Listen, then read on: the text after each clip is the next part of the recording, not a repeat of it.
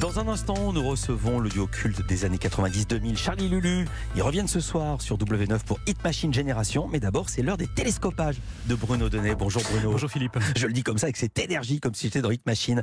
Tous les jours, Bruno, vous observez ici les comportements médiatiques. Et ce matin, en pleine journée de grève générale, vous vouliez faire l'éloge du service minimum et de la contestation.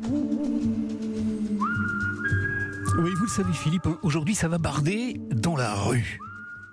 Des centaines de milliers de personnes, peut-être plus d'un million, vont battre le pavé pour dire non, non à la réforme des retraites et ils vont le faire très bruyamment.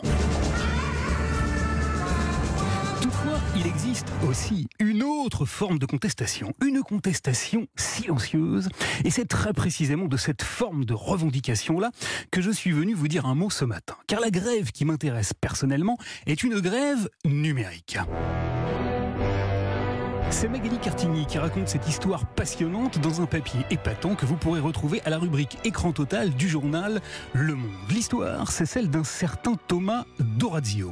Il est américain, il vit en Pennsylvanie, il a 51 ans, une femme, deux grandes filles, seulement voilà, Thomas vient tout juste de quitter sa famille. Comment? Eh bien de manière numérique. Eh oui, Thomas Dorazio a quitté le groupe famille auquel il appartenait sur WhatsApp. Il a pris son téléphone, rédigé un petit message à l'adresse de son groupe familial, dans lequel il a écrit, je le cite, Je n'en peux plus de lire tout ça, je ne supporte plus de devoir toujours rire ou aimer ou ajouter des cœurs à chaque petite pensée, photo ou blague envoyée ici. Très émue par le procédé, sa fille aînée a alors capturé son texte, elle l'a posté sur les réseaux sociaux et, et le coup de gueule paternel a entraîné un buzz télématique mondial. 16 millions de personnes ont consulté la page et des centaines de milliers d'entre elles, bien conscientes de leur propre aliénation numérique, ont exprimé leur soutien au geste de bravoure de Thomas, devenu héros moderne, bien malgré lui, du droit à la déconnexion. Alors si Thomas Dorazio ne supporte plus de recevoir toute la journée des notifications provenant de son application WhatsApp. Vous avez un nouveau message WhatsApp. Il n'est pas le seul. Nous sommes légion à en avoir ras le pompon de nous faire siffler toute la journée.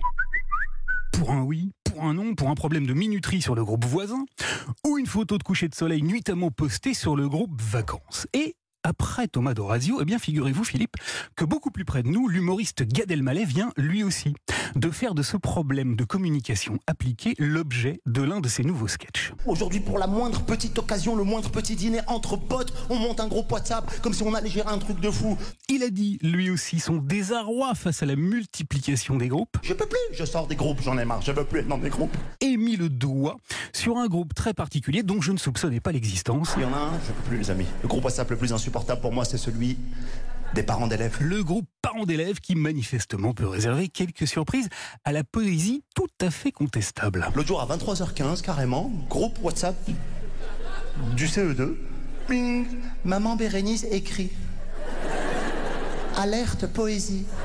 Alors voilà Philippe, le mouvement est en marche comme Thomas Dorazio et Gad Elmaleh. Des hordes de misanthropes numériques quittent leur groupe WhatsApp et battent en retraite. Nous vivons une époque tonitruante. Merci beaucoup Bruno Donnet.